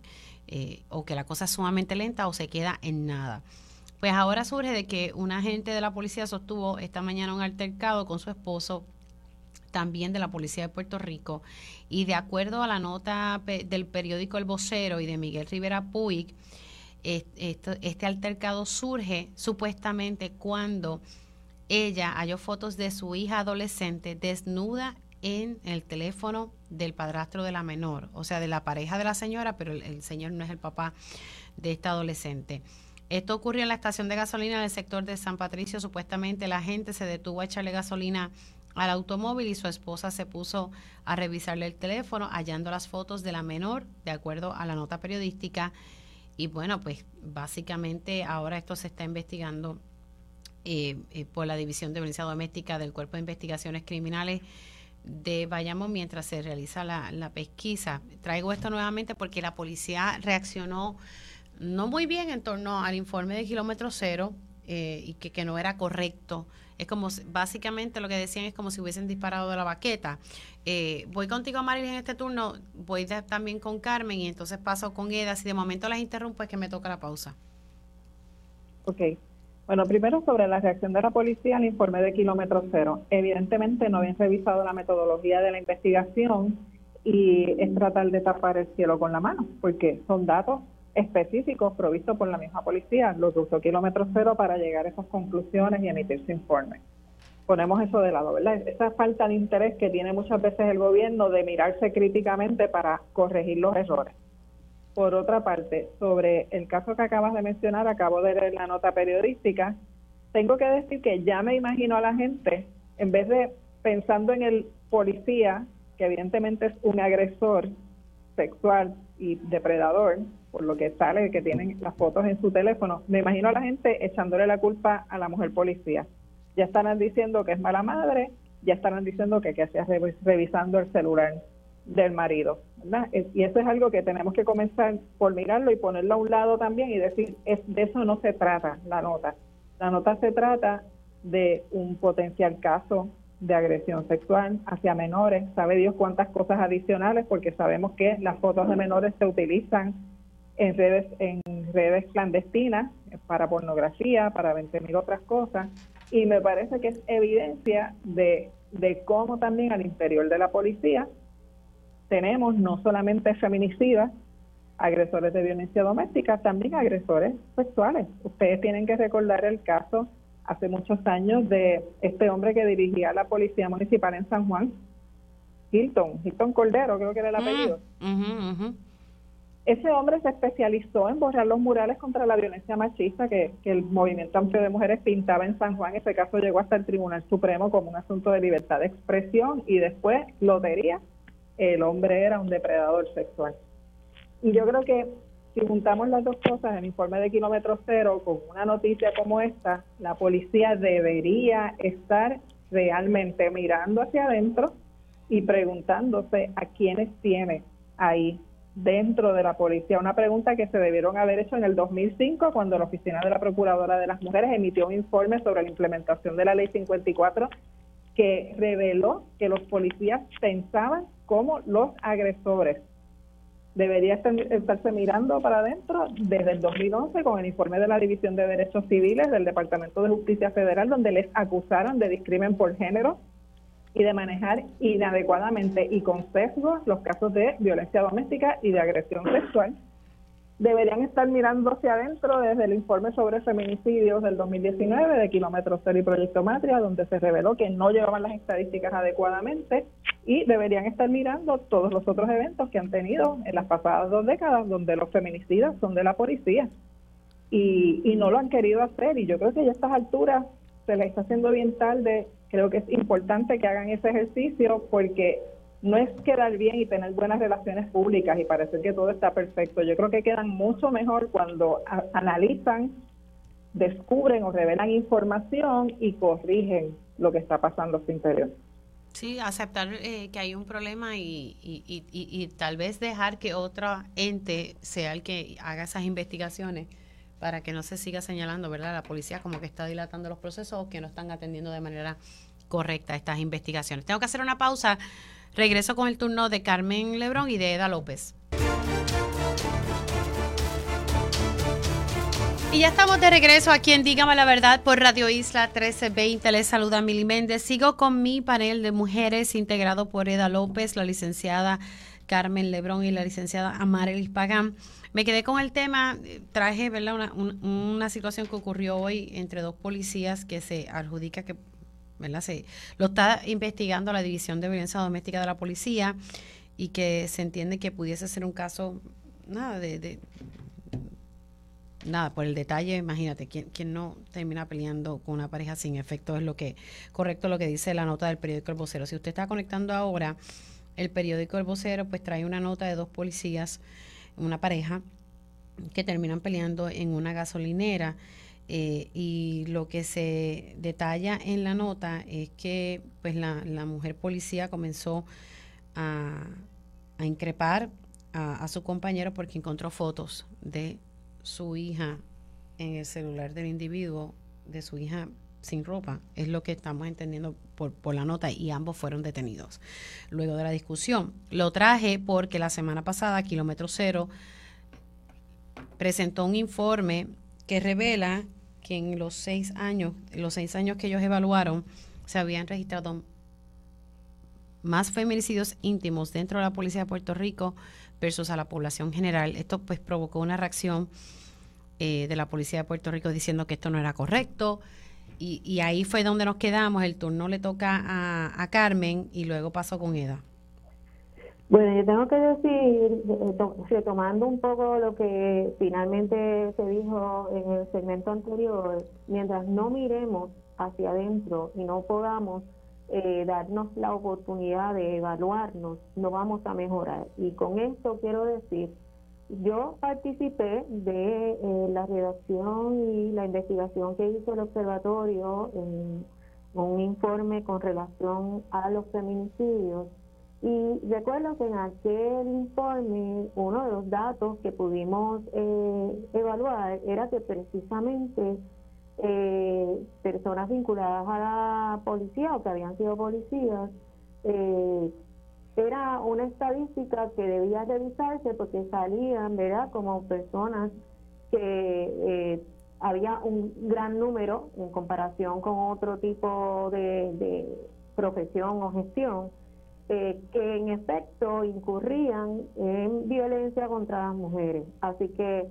eso no solo se ha dicho en ese informe, se ha dicho en muchos otros informes que se han hecho. De hecho, como parte del proceso que nosotros hacemos de órdenes de protección, uno de los elementos que evaluamos es si la persona ha estado o ha fungido como policía o como militar, personas que han estado ejerciendo poder y control dentro de sus funciones de trabajo y que pues ciertamente son personas que con alguna frecuencia vemos y que las estadísticas así lo reflejan, eh, ejerciendo la violencia doméstica en sus parejas. En el caso que nos trae Mil, tenemos que darnos cuenta que es un caso que lo traen como que es una mujer agrediendo a un hombre dentro del cuerpo de la policía, ambos.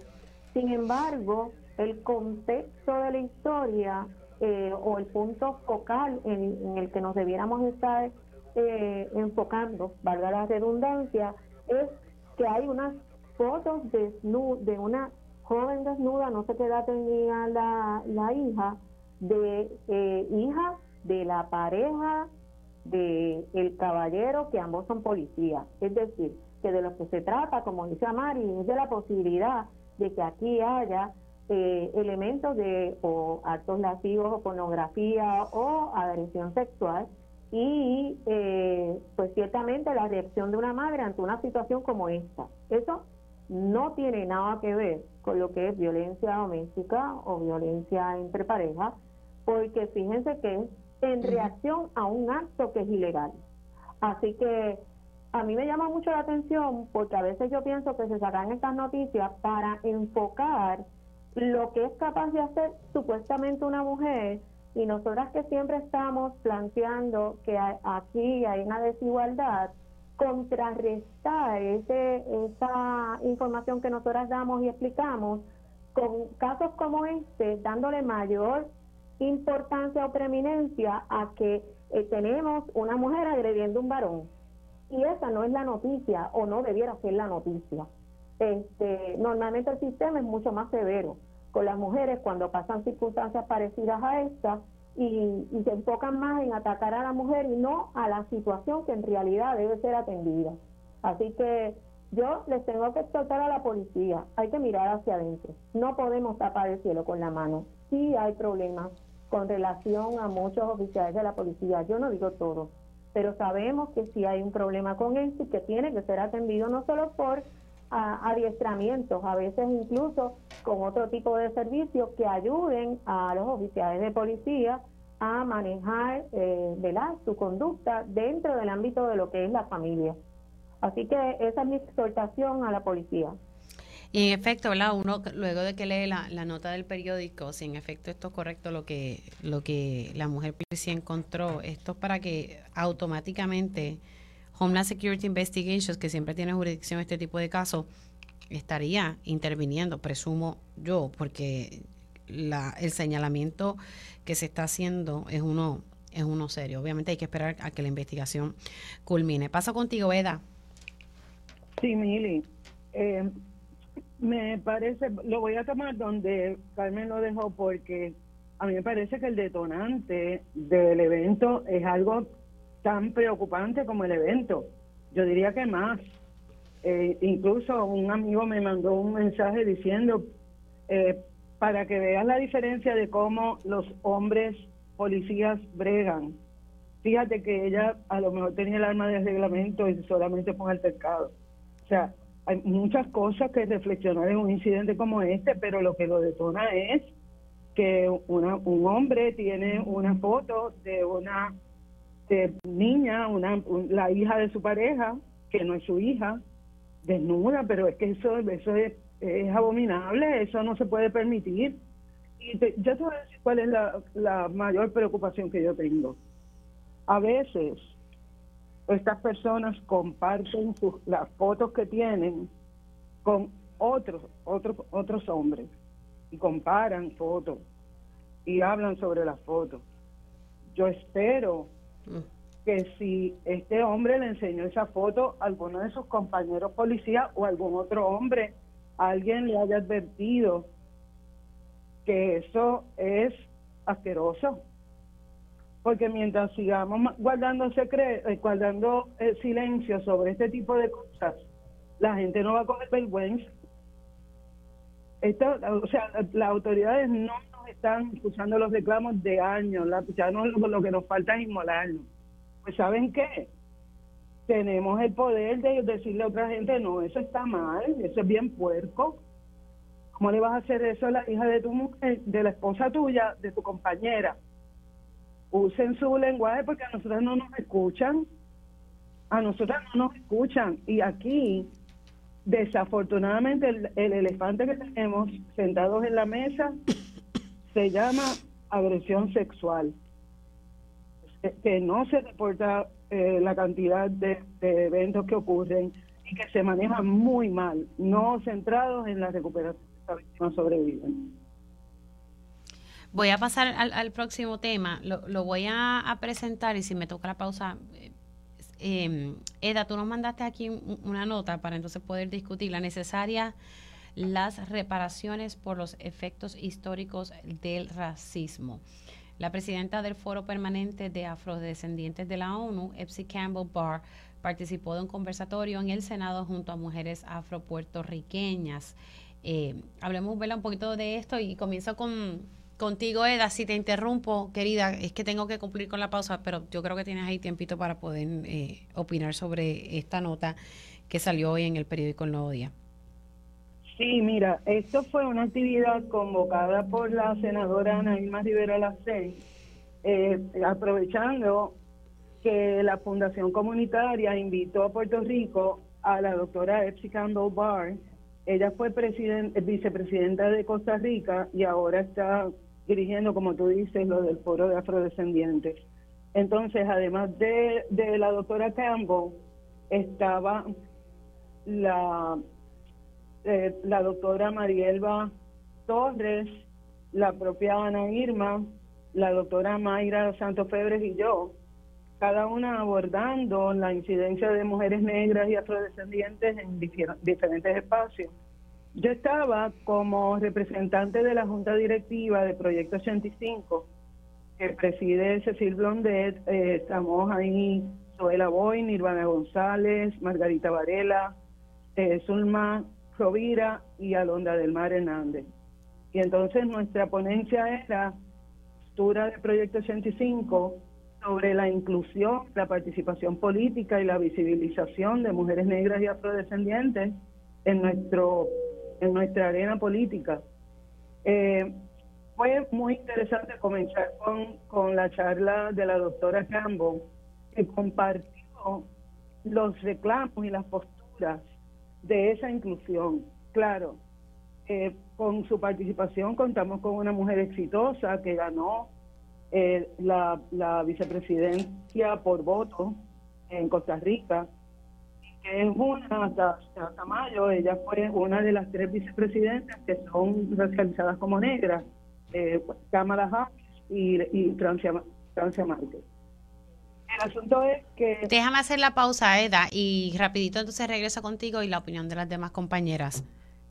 Dígame la verdad, las entrevistas más importantes de la noticia se escuchan aquí. Mantente conectado.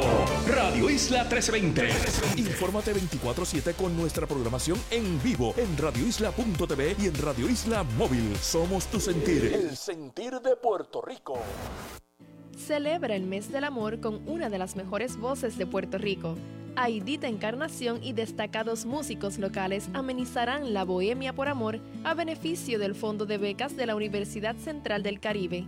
Acompáñanos el sábado 24 de febrero a las 6 de la tarde en la plazoleta del Popular Center en Atorrey. Apoya a los futuros profesionales de la salud. Llama al 787-798-3022 o accede a la plataforma Eventbrite. Te invita a la Universidad Central del Caribe y Radio Isla. Mmm, pero qué rico aroma. ¿Lo hueles? ¡Sabor a la vista! Regresó el favorito del mar, el delicioso Fish Sandwich de McDonald's. Porque sabemos que lo estabas esperando. Aprovecha y péscalo. Regular, doble o añádele lechuga y tomate por 50 chavitos más. ¡Atrápalo! Que solo está por tiempo limitado. Tu Fish Sandwich te espera. Pídelo por la app McDonald's Ofertas y Delivery y recógelo por Automac. En McDonald's hay sabor a la vista. Dale pa' la app. No rompas la cadena, la cadena. Quédate en Radio Isla 1320. Somos el sentir de Puerto Rico. Cuando Puerto Rico necesita una mano amiga, Radio Isla 1320 responde al llamado. Conéctate todos los miércoles a Cuentas Claras, un espacio interactivo de noticias de la comunidad. Cuentas Claras con el periodista Isaac Rosado, todos los miércoles de 1 a 2 de la tarde, solo por Radio Isla 1320 y radioisla.tv. La violencia doméstica aumenta la inseguridad en la vivienda, que la parte agresora amenace con desalojar, no pagar la renta o la hipoteca o asuma el control absoluto de las cuentas y finanzas es violencia. Por otro lado, cuando los caseros o administradores de vivienda discriminan contra sobrevivientes, cometen un acto ilegal. En Ayuda Legal Puerto Rico podemos ayudarte. Llama gratis al 787-957-3106. Conocer tus derechos es poder. Prestar servicio en la Guardia Nacional del Ejército me ha permitido lograr muchas cosas por primera vez. Me permitió ser la primera de mi familia en ir a la universidad. Esa educación me ayudó a llegar al primer día del trabajo de mis sueños, el que todavía mantengo mientras presto servicio a tiempo parcial. También sé que seré la primera que responderá si mi comunidad me necesita en algún momento. Para obtener más información, visita nationalguard.com. Patrocinado por la Guardia Nacional del Ejército de Estados Unidos de Puerto Rico. Transmitido por la Asociación de Emisoras de Radio de Puerto Rico y esta estación. Radio Isla 1320, donde nace la noticia y la fiscalización. Estas son las historias que la redacción de Radio Isla 1320 trabaja en estos momentos. No le sorprende al magisterio que senadores hayan colgado moratoria a las escuelas chartered. Juan Dalmau apuesta a la juventud y a los adultos mayores que han sido víctimas del colapso de servicios por los pasados gobiernos para ganar la gobernación. Terestela González Denton se mantiene neutral en la primaria la gobernación, asegura quiere mantener unido al Partido Popular Democrático. Se escucha la candidata a la alcaldía de San Juan por el Partido Popular, Terestela González Denton. Bueno, mira, una de las cosas, es Jesús Manuel es el presidente del partido. Y Jesús Manuel ha demostrado desde un principio un gran apoyo a mí. Eh, me ha puesto eh, la estructura eh, a, las personas que trabajan con él para ayudarme en todo este proceso. Así que tengo no solamente un agradecimiento, sino una admiración a su liderazgo como presidente. Eh, y eso pues está ahí. Eh, también he dicho que admiro y respeto al senador este Zaragoza porque pues ha sido, fue exsecretario de Hacienda, ha hecho una gran labor, es un, gran funcionario, así que eh, tenemos equipos Lo que quiero tener claro es, que no vamos a ver a, a, a, endosando a algunos de los aspirantes que en estos momentos yo me mantengo eh, neutral eh, por un proyecto más grande que es la unidad de San Juan, la unidad de los populares, la unidad de que votemos todos por el Partido Popular, por esos candidatos que van a establecer el plan de trabajo para San Juan. Somos un gran equipo soy Widalis Rivera Acevedo, usted escucha Radio Isla 1320 y nos ve por radioisla.tv la hora 1140. Noticias, entrevistas y análisis a diario. Y análisis a diario. Conéctate desde cualquier parte del mundo a través de radioisla.tv. Esto es Radio Isla 1320, el sentir de Puerto Rico. Conéctate a radioisla.tv para ver las reacciones de las entrevistas en vivo. En vivo. Esto es Dígame la verdad con Mili Y ya estamos de regreso aquí en Dígame la verdad por Radio Isla 1320. Sigo con mi panel de mujeres integrado por Eda López, la licenciada Carmen Lebrón y la licenciada Amarilis Pagán. Nos quedamos hablando de un evento que se llevó a cabo ayer. Precisamente fue en el Senado eh, y que contó con, con la participación de, em, de una, la presidenta del Foro Permanente de Afrodescendientes de la ONU, Epsi Campbell, y pues básicamente eh, sale de ese conversatorio que es importante eh, iniciar reparaciones por los efectos históricos del racismo y Eda se quedó un poquito hablando del tema y para que entonces las demás compañeras puedan opinar. Sí, pues mira, rapidito.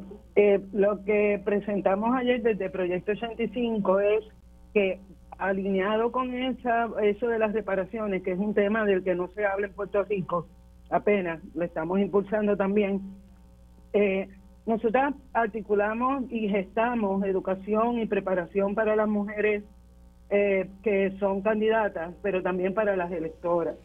Entonces, partimos de fundamentos anticlasistas, antirracistas y antipatriarcales. Somos diversas, ¿verdad? Eh, y reconocemos que en nuestras diferencias, pues, quienes, eh, quienes debemos representarnos unas a las otras y nutrirnos también de lo que piensan las personas que están en esta contienda. Así que a mí me parece que fue una actividad muy rica, una, una actividad de intercambios. Yo me siento muy honrada, ¿verdad?, de que el Proyecto 85 me haya escogido para representarlas en una mesa con esas mujeres tan importantes para el país. Pero seguimos trabajando, articulando eh, articulando acciones políticas que nos representen a las personas que usualmente no llegamos a las mesas de decisión, de poder y control. Voy contigo, eh, Carmen. Yo eh, me gusta ver siempre las cosas del lado positivo y pienso estas son oportunidades geniales para seguir llevando la voz, alzando la voz, eh, visibilizando, ¿verdad? Que hay una situación que debe ser atendida y que ah, eh, hay muchas personas atendiendo y promoviendo a que se atiendan eh, ya de mayor envergadura el problema que hay con el discrimen y eh, la situación del racismo. Así que a mí me parece genial que se hagan este tipo de actividades y me parece genial que estemos hablando de estos temas cuando antes no se hablaba del mismo, porque es una forma de visibilizar el problema y de atenderlo y de que pues cada uno se vea eh, reflejado en que en efecto esto es un asunto que nos toca a todos independientemente del color de nuestra piel, nos toca a todos. Eh, trabajar con esto y, obviamente buscar estrategias para erradicar todo lo que tenga que ver con el discrimen eh, racial. Amarilis. Yo creo que como pasa con la violencia en contra de las mujeres, la violencia racista también necesita ser visibilizada. Y cuando digo esto me refiero a que muchas personas pueden vivir toda una vida de discrimen y como se ha normalizado el discrimen, no, no se dan cuenta de que han sido víctimas de la violencia racista y, e inclusive las personas que tienen a su alrededor tampoco se dan cuenta de que esa violencia existe o que la están ejerciendo. Como pasa con la violencia machista también, con la, con la violencia racista ocurre que podemos tener personas de, de los grupos oprimidos, en el caso de las mujeres de las mujeres, en el caso de las personas racializadas, personas racializadas que también repliquen los patrones de discrimen y de violencia hacia sus pares. Entonces, cuando se comienza a hablar de este tema, cuando se comienza a visibilizar y se le comienza a poner nombre, se comienza a decir que no es normal que tengamos estas experiencias porque implican violencia y cuando se comienza a decir que tenemos una historia común, solo que en esa historia común cuando se narra no se nos ha tomado en cuenta porque somos mujeres o porque somos personas negras, estamos haciendo un gran trabajo para la paz y para, para la equidad. Yo estoy convencida que en la medida que aprendemos a vernos, a entendernos, en el caso de las personas que en algún momento hemos sido racistas o machistas, aprendemos a hacer introspección y a enmendar nuestras acciones y nos unimos a las luchas antirracistas y nos sentimos parte de ellas, algunas de nosotras, porque en efecto somos parte de ellas, somos parte de esas poblaciones racializadas le estamos haciendo un gran favor a nuestros hijos e hijas y a las generaciones futuras. Y yo creo que en Puerto Rico hace falta un trabajo de reconocimiento y sanación a todos los niveles en torno a este tema porque somos el país en el que el racismo se niega en cada espacio en el que se menciona. Y somos también un país en el que apenas tres generaciones hacia atrás, cuatro generaciones hacia atrás, podemos tener en, nuestras familias personas que vivieron lo peor, lo más degradante, lo más violento de la violencia racista en nuestro país, en, un país donde la esclavitud se abolió en 1873, pero todavía luego de eso se seguían los patrones de relaciones económicas y de violencia hacia las personas que habían vivido en la esclavitud. Un país que por ser colonia su experiencia democrática y su experiencia de, cómo se autoconceptualiza o cómo se ven las luchas políticas que hay que dar, todavía están en un nivel que requiere mucha más educación, pues es importante, es importante este trabajo que se está haciendo con foros como este. Yo felicito a todas las compañeras que estuvieron involucradas en él. Mili, si me permites añadir una cosita rapidito. Primero, gracias a las compañeras por, por sus aportes. Pero hay un elemento que aquí no se menciona, usualmente no, no recordamos cuál cuál es el fundamento del modelo colonial que estableció España y después todos los demás imperios, ¿verdad? Que fue un modelo que, que estaba que, que, se nutría de que hubiera racismo, clasismo y patriarcado para que hubiera unos amos y unas personas que les sirvieran. Eh, la sociedad puertorriqueña se formó así y no enfrentarlo es seguir negando que ese problema es parte de todas las personas y que incluso las personas que podemos ser racializadas como negras tenemos que enfrentar cómo el racismo nos formó y nos hizo pensar tal vez que valíamos menos o lo que fuera. Así que eh, ese es el discurso. ¿Sabes? Eh, no queremos tildar a la gente de racista, sino ayudar a que la gente nos acompañe a desaprender ese modelo colonial que nos ha formado. Sí, que, que, se nos ha inculcado ahí como por tantos años. Rapidito, es que antes de, irnos, eh, aprovechando que ya está cerca el 8 de marzo, eh, para recalcar que se va a estar realizando un lazo humano, eh, lazo de amor contra la violencia machista. Esto se va a llevar a cabo el viernes 8 de marzo, Día Internacional de la Mujer Trabajadora, de 10 de la mañana hasta la 1 de la tarde en El Morro y también se va a llevar a cabo una conferencia de prensa la próxima semana, precisamente miércoles a las diez y media de la mañana en la sede de la Asociación de Maestros para hablar de, de este lazo de amor que se va a estar haciendo en el morro el 8 de marzo. Gracias compañeras por siempre estar conectadas, se me cuidan mucho. Y antes de irnos, me queda un minutito y quiero dar esta información. Eh, el Departamento de Recursos Naturales y Ambientales, como también el negociado de manejo de emergencias, están buscando un cazador en Isla de Mona. Así que la, la, unidad marítima del Cuerpo de Vigilantes del Departamento de Recursos Naturales y Ambientales, como también manejo de emergencias, iniciaron hoy miércoles la búsqueda de un cazador que fue reportado desaparecido en la Reserva Natural Isla de Mona. Así que están buscando a este cazador en la información que acaba de sacar el Departamento de Recursos Naturales y Ambientales. Hacemos una pausa aquí en Dígame la Verdad y al regreso tiempo igual.